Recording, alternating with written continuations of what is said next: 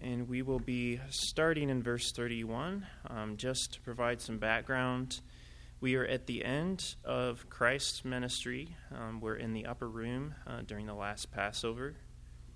And yeah, with, with that, we'll, we'll get started reading here.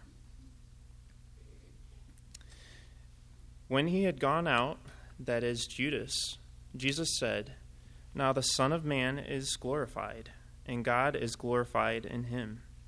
If God is glorified in him, God will also glorify him in himself, and glorify him at once. Little children, yet a little while I am with you. You will seek me, and just as I said to the Jews, so now I also say to you Where I am going, you cannot come. A new commandment I give to you, that you love one another. Just as I have loved you, you also are to love one another. By this, all, the peop- all people will know that you are my disciples, if you have love for one another. Simon Peter said to him, Lord, where are you going? Jesus answered him, Where I am going, you cannot follow me now, but you will follow afterward. Peter said to him, Lord, why can I not follow you now? I will lay down my life for you. Jesus answered, Will you lay down your life for me? Truly, truly, I say to you, the rooster will not crow till you have denied me three times. Let not your hearts be troubled.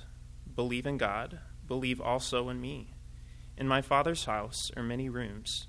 If it were not so, would I have told you that I go to prepare a place for you? And if I go and prepare a place for you, I will come again and will take you to myself, that where I am, that where I am, you may be also. And you know the way to where I am going. Thomas said to him, Lord, we do not know where you are going. How can we know the way? Jesus said to him, I am the way, the truth, and the life. No one comes to the Father except through me. If you had known me, you would have known my Father also. From now on, you do know him and have seen him. Philip said to him, Lord, show us the Father, and it is enough for us. Jesus said to him, Have I been with you so long, and you still do not know me, Philip? Whoever has seen me has seen the Father. How can you say, Show us the Father? Do you not believe that I am in the Father, and the Father is in me? The words that I say to you, I do not speak on my own authority, but the Father who dwells in me does his works. Believe me that I am in the Father, and the Father is in me, or else believe on account of the works themselves. Truly, truly, I say to you, whoever believes in me will also do the works that I do, and greater works than these will he do, because I am going to the Father. Whatever you ask in my name, this I will do, that the Father may be glorified in the Son. If you ask anything in my name, I will do it. If you love me, you will keep my commandments, and I will ask the Father, and he will give you another helper to be with you forever, even the Spirit of truth, whom the world cannot receive, because it neither sees him or knows him. You know him, for he dwells with you and will be with you. And then uh, also looking at verse 18. Um, my little children, I will not leave you as orphans. Make sure I'm in the right spot here.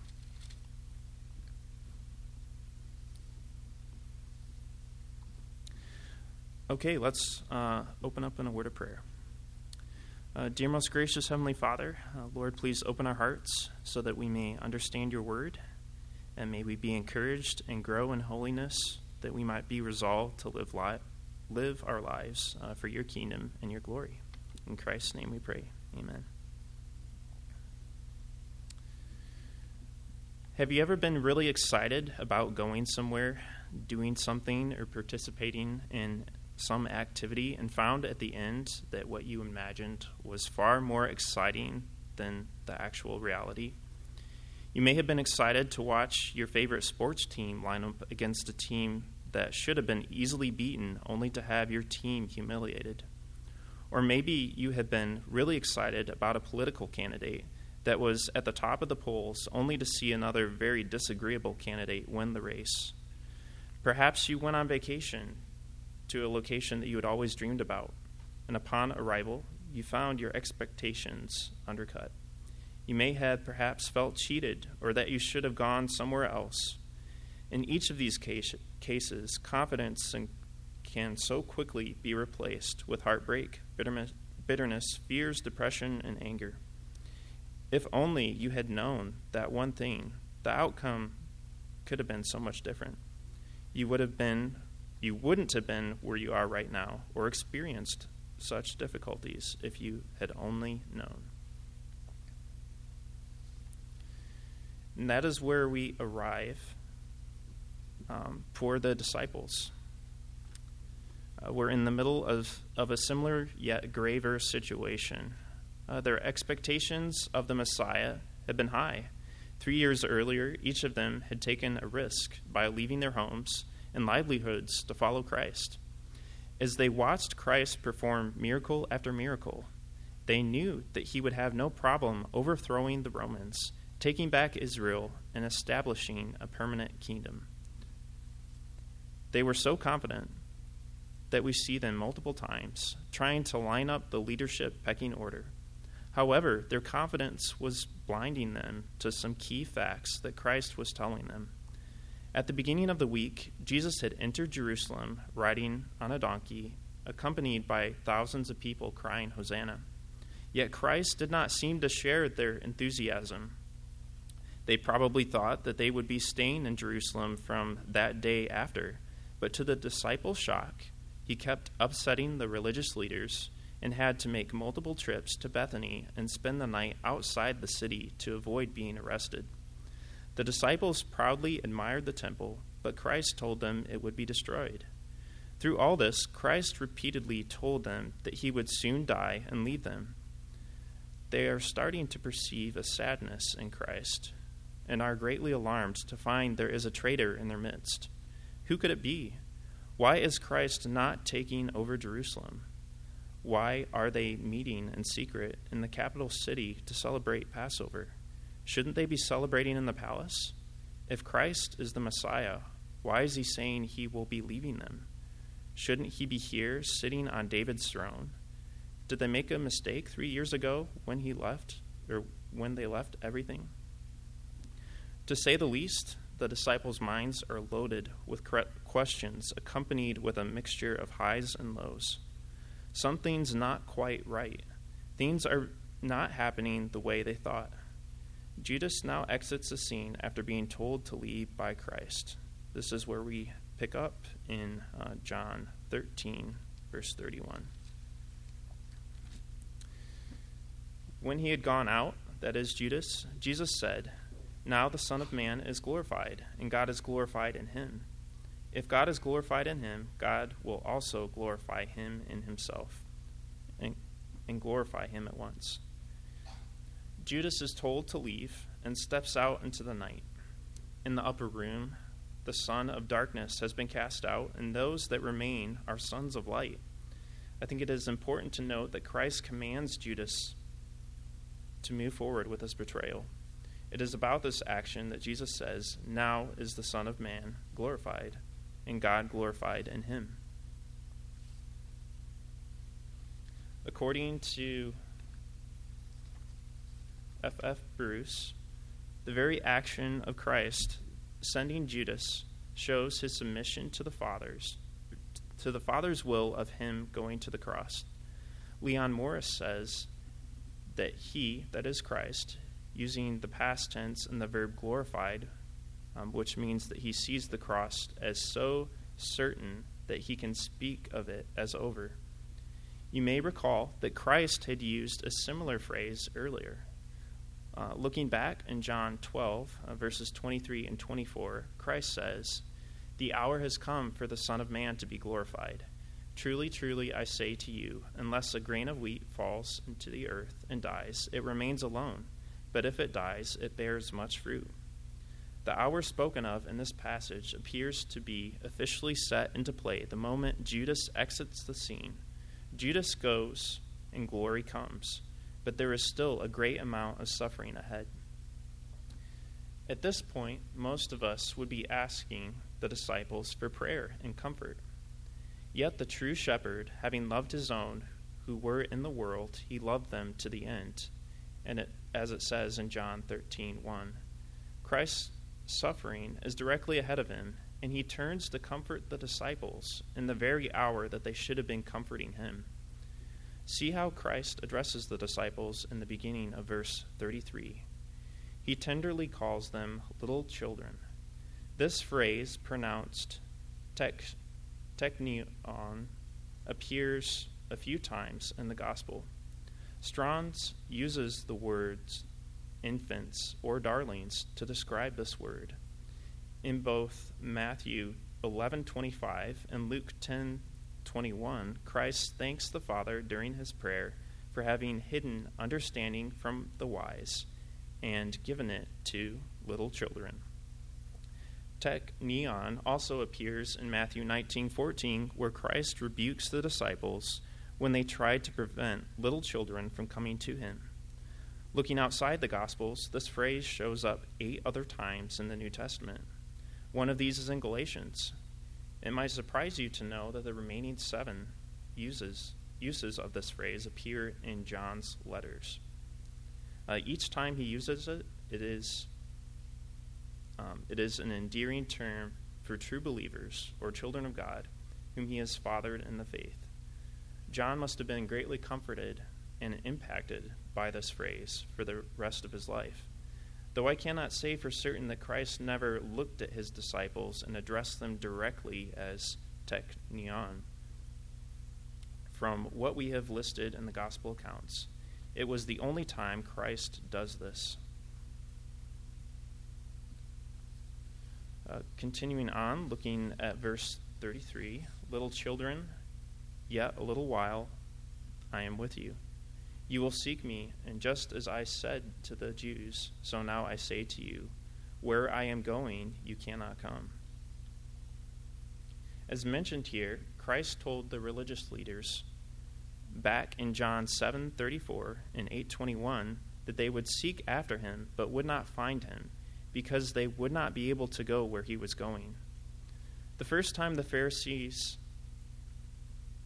the, the first time, the Pharisees questioned among themselves if this means he will go out into the Gentile world.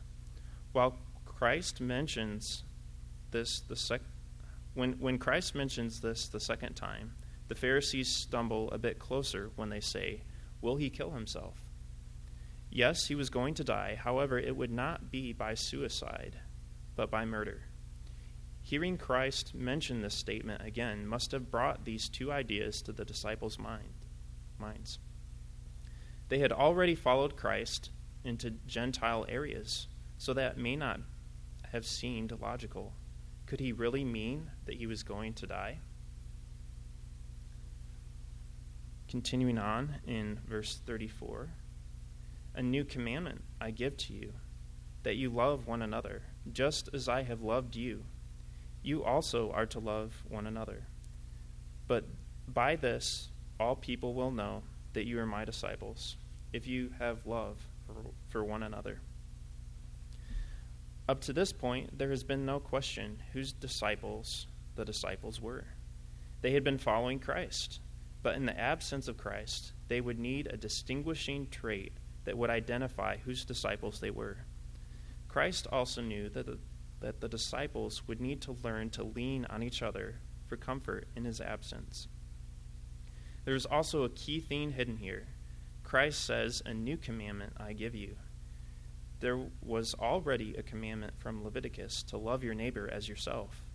This command is different. Don't love like you love yourself, but love as I have loved you. Our love is imperfect, proud, and selfish. Christ's love is perfect, demonstrates the greatest humility and is unselfish. I also think that Christ is indicating, indicating by a new commandment that he was also the giver of the old. Here, Peter interrupts Christ and takes him back to his comment before the new commandment. Simon Peter said to him, Lord, where are you going? Jesus answered him, answered him, Where I am going, you cannot follow me now, but you will follow afterwards. You can almost hear Peter saying, Wait, where are you going? Christ repeats what he had just said.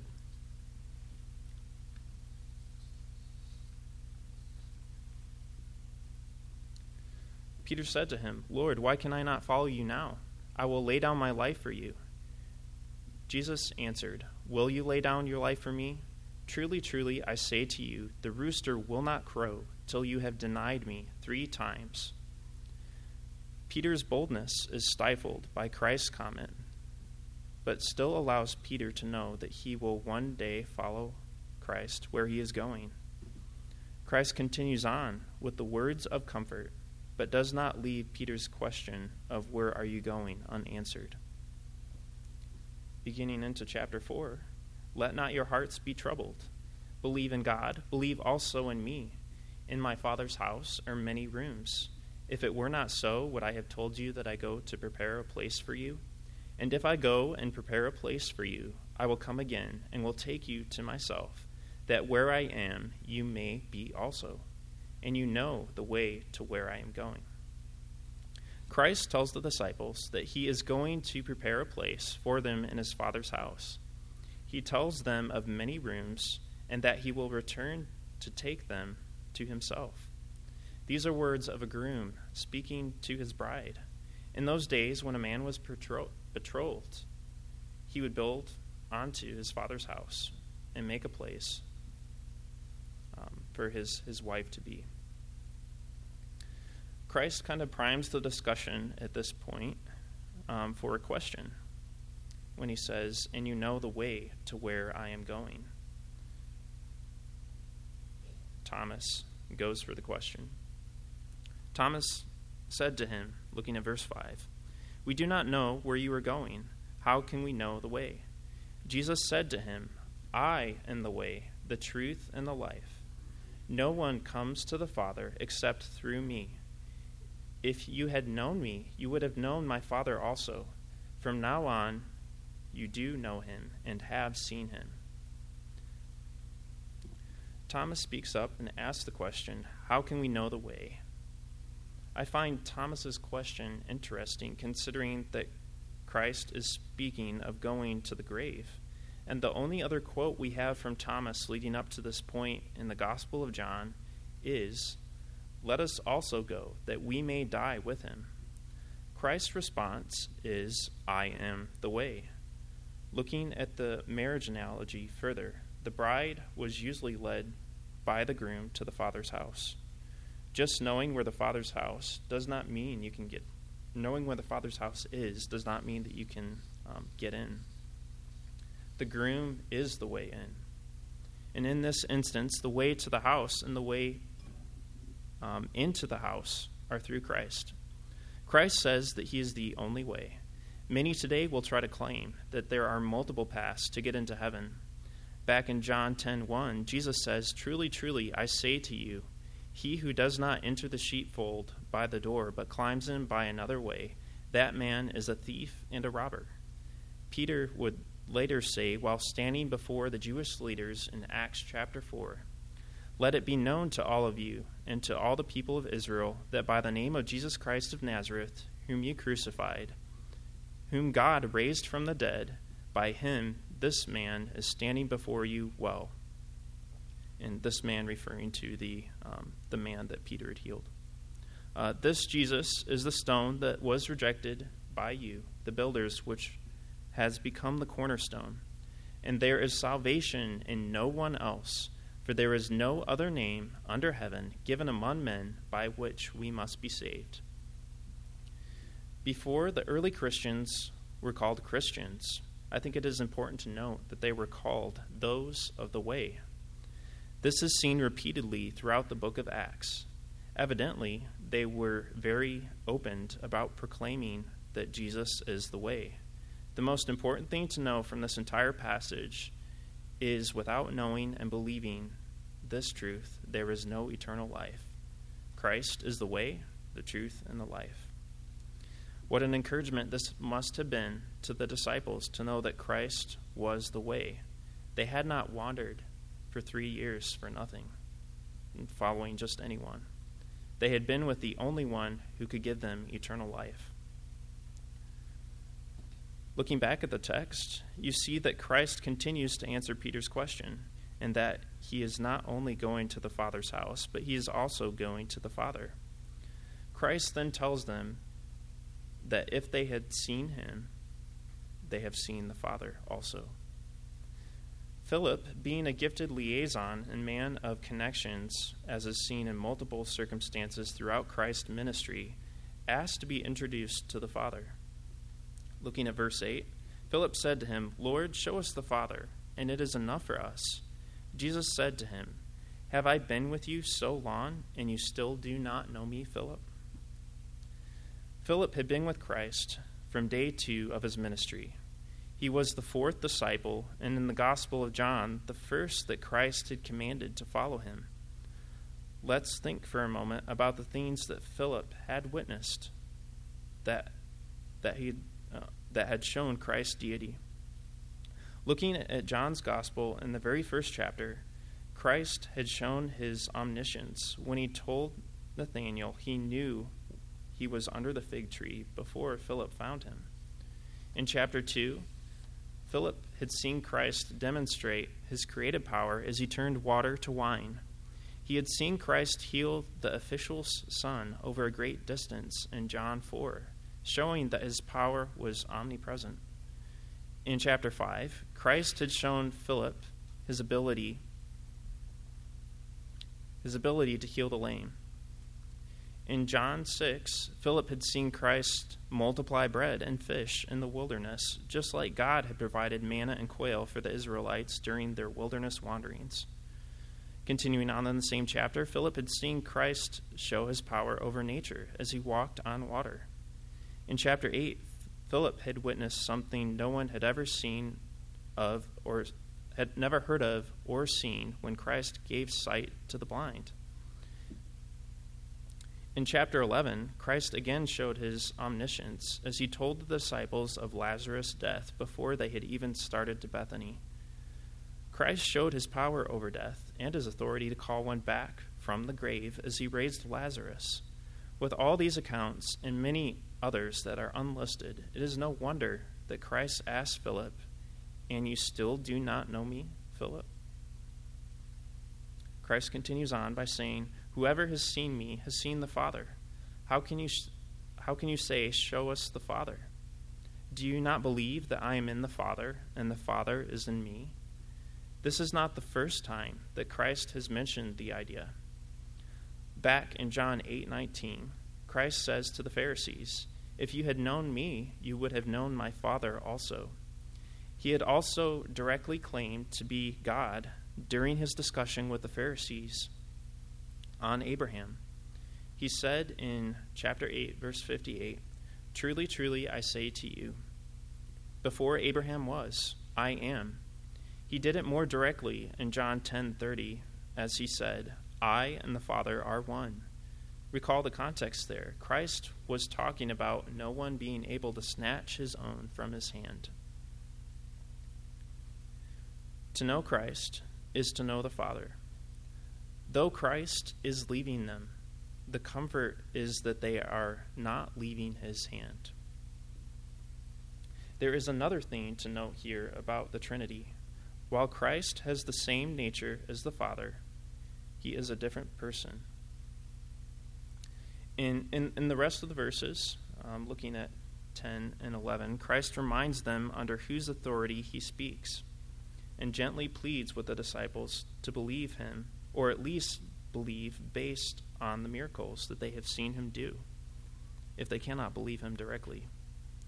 He said, The words that I say to you, I do not speak on my own authority, but the Father who dwells in me does his works. Believe me that I am in the Father, and the Father is in me, or else believe on account of the works themselves. At this point, Christ begins to segue into what life will be like after he returns to the Father. Picking up in verse 12 Truly, truly, I say to you, whoever believes in me will also do the works that I do, And greater works than these will he do, because I am going to the Father. Whatever you ask in my name, this I will do, that the Father may be glorified in the Son. If you ask me anything in my name, I will do it. After Christ leaves, those who believe will also do his work, and even greater works. These verses have been the topic of much debate. What are these works that will be done?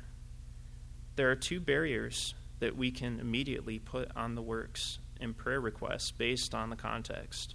First, the works and requests must be done within the Father's authority. And second, they must be done for the Father's glory. With those barriers in place, there are two prying questions here from this passage. What does Christ mean when he says greater works? And what did he mean when he said, If you ask anything in my name, I will do it. So, what are these great works? To understand this, we need to know the reason that John says he came. There is a phrase or word in Greek that is used 31 times in the book of John. While it can be used in different ways, John uses it at the greatest frequency out of all the New Testament books. It is the phrase, bear witness, from Strong's mar, martyrio. It means to bear witness, uh, to affirm that one has seen or heard or experienced something, or that he knows it because taught by divine revelation or inspiration. It is from this word that we get the word martyr. For time's sake, I will not have you turn to each passage, but I do want you to hear a few of the instances where it is used in the book of John. So, John 1 7, um, speaking of John the Baptist, he came as a witness to bear witness about the light, that all might believe through him. John 1 34, and I have seen and have borne witness that this is the Son of God. John 5 31 and 32, if I alone bear witness about myself, my testimony is not true. There is another who bears witness about me, and I know that the testimony that he bears about me is true. John 5:36 But the testimony that I have is greater than that of John. For the works that the Father has given me to accomplish, the very works that I am doing bear witness about me that the Father has sent me. John 10:25 Jesus answered them, I told you, and you do not believe. The works that I do in my Father's name bear witness about me. John 15:26. But when the Helper comes, whom I will send to you from the Father, the Spirit of truth who proceeds from the Father, he will bear witness about me. John 15:27, And you also will bear witness. He's speaking to the disciples in this context. Uh, you also will bear witness because you have been with me from the beginning. John 18:37 Then Pilate said to him, "So you are a king?" Jesus answered, "You say that I am a king. For this purpose I was born, and for this purpose I came into the world, to bear witness to the truth. Everyone who is of the truth listens to my voice." Christ came to bear witness of the truth, and he did it so we might have life. John 10:10 10, 10 says, "I came that they might have life and have it abundantly." Guess what book in the New Testament continues to use the word martyrio um, most often? And that is the book of Acts. It is used 11 times there. And thinking about the book of Acts, whose acts are they? Some of your Bibles may reference it as the continued acts of Christ as they were carried out by his disciples, as they bore witness of Christ's death and resurrection throughout the world. These are the greater works. Carson, Bruce, and Morris all agree that the greater works are those involving the spread of the gospel and salvation of millions across the nations. While I would like to um, continue going on that topic, uh, we need to move on and continue on in the text. We also need to answer the question um, what does it mean to ask something in, in Christ's name? Uh, there are many today who would try to claim that you can ask for anything in Christ's name, and it will be given. But this claim ignores the limitations we mentioned from the text, and it misses the point of what Christ is getting at.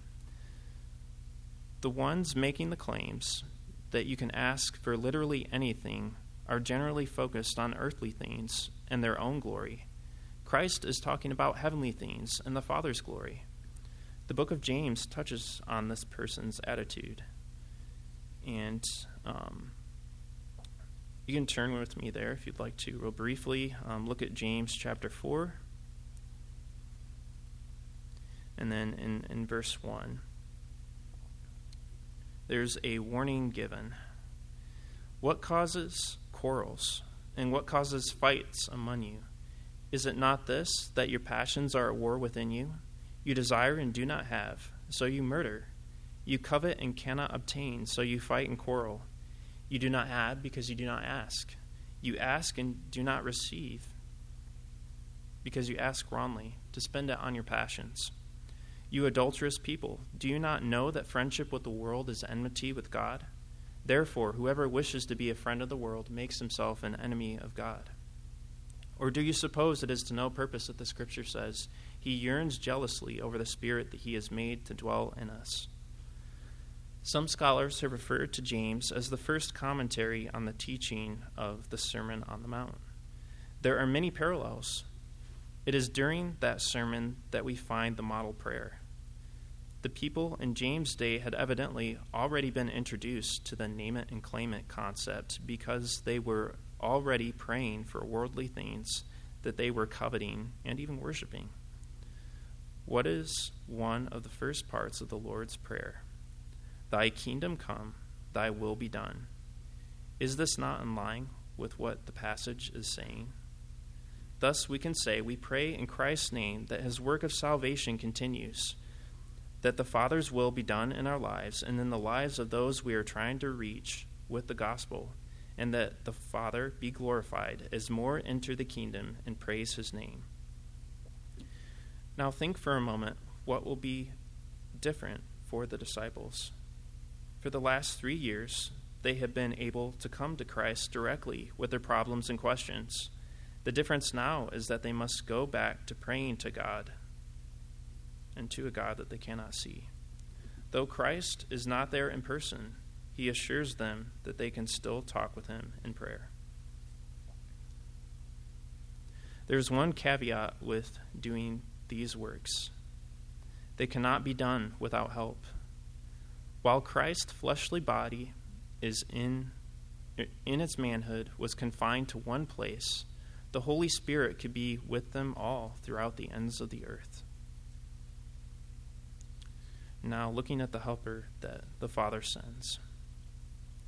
Before promising to send the Holy Spirit, he says one more thing that will definitely take the Holy Spirit's help. Verse 15 says, If you love me, you will keep my commandments. There is again a difference here in, the, in what distinguishes a disciple of Christ from the disciples of the Pharisees. The current Jews followed God's commandments because they had to. They did it begrudgingly and even competed to show their misery and their piety. Was, my thought there was kind of a, a fasting Pharisee with a grimace face.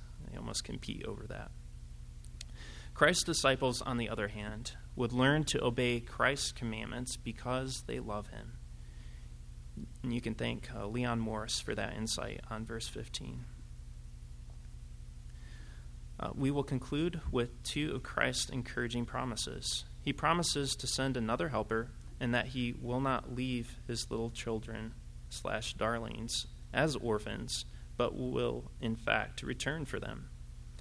In verse 16 it says, And I will ask the Father, and he will give you another helper to be with you forever even the Spirit of truth, whom the world cannot receive, because it neither sees him or knows him. You know him, for he dwells with you and will be in you. I will not leave you as orphans, I will come to you. As Christ continues to tell of his death, what an encouragement it must have been to know that he would return, and that as in his absence they would not be alone as we mentioned at the beginning of the sermon, the disciples' current expectations were not met. Christ would not be setting up a physical kingdom now, but he would later. They could, however, be part of the current spiritual kingdom. Though they would deny and abandon Christ, he promised them that they would soon be performing his works and doing far greater things than they ever imagined while he went to prepare a grander place for them in the Father's house.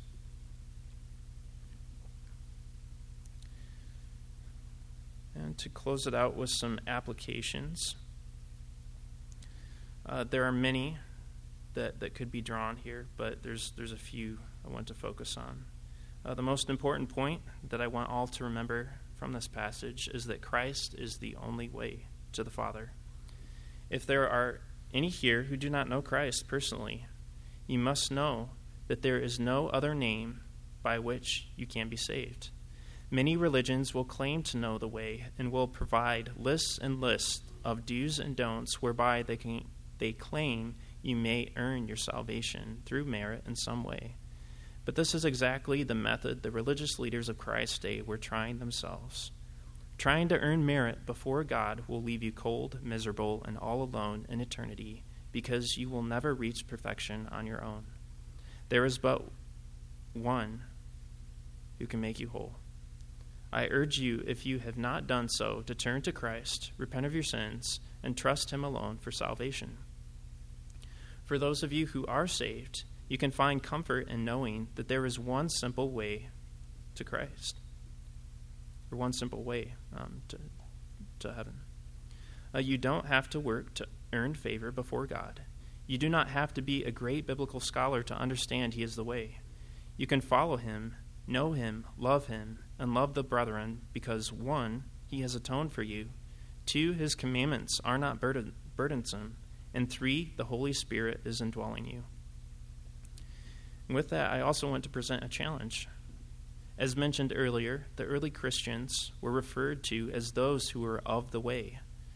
Does your life show that you are of the way? The way was all that the early Christians could talk about. If you are not excited to talk about the way, why not? It is about this thing that Christ encourages the disciples to pray. If you ask prayer for boldness to proclaim the gospel, know He will provide it. If you have given up hope, praying for a dear friend or family member to respond to the gospel, take courage and continue, for it is the Father's will to continue to make His name great throughout the nations. The disciples were going to have many discouraging days ahead. We will too. However, just as Christ promised, the disciples that they could pray to the Father in his name, so can you. Just as he promised the disciples that they would have a helper, so also the Holy Spirit is there to help you.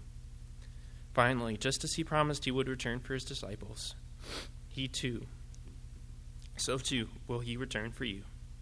You are not an orphan, but a child of the returning King. Let's close in prayer. Father, thank you for sending your Son to show us the way. I pray that all who are here would know that the way would know the way and the abundant life that you give. Lord, help us not to be discouraged when we see the world falling apart around us, but may we be encouraged that the more this world passes away, the closer we will be to being with you in the Father's house. Until then, make us faithful to continue on in the works that you've commanded us to do, namely to proclaim him who is the way, the truth, and the life. This we ask in Christ's name. Amen.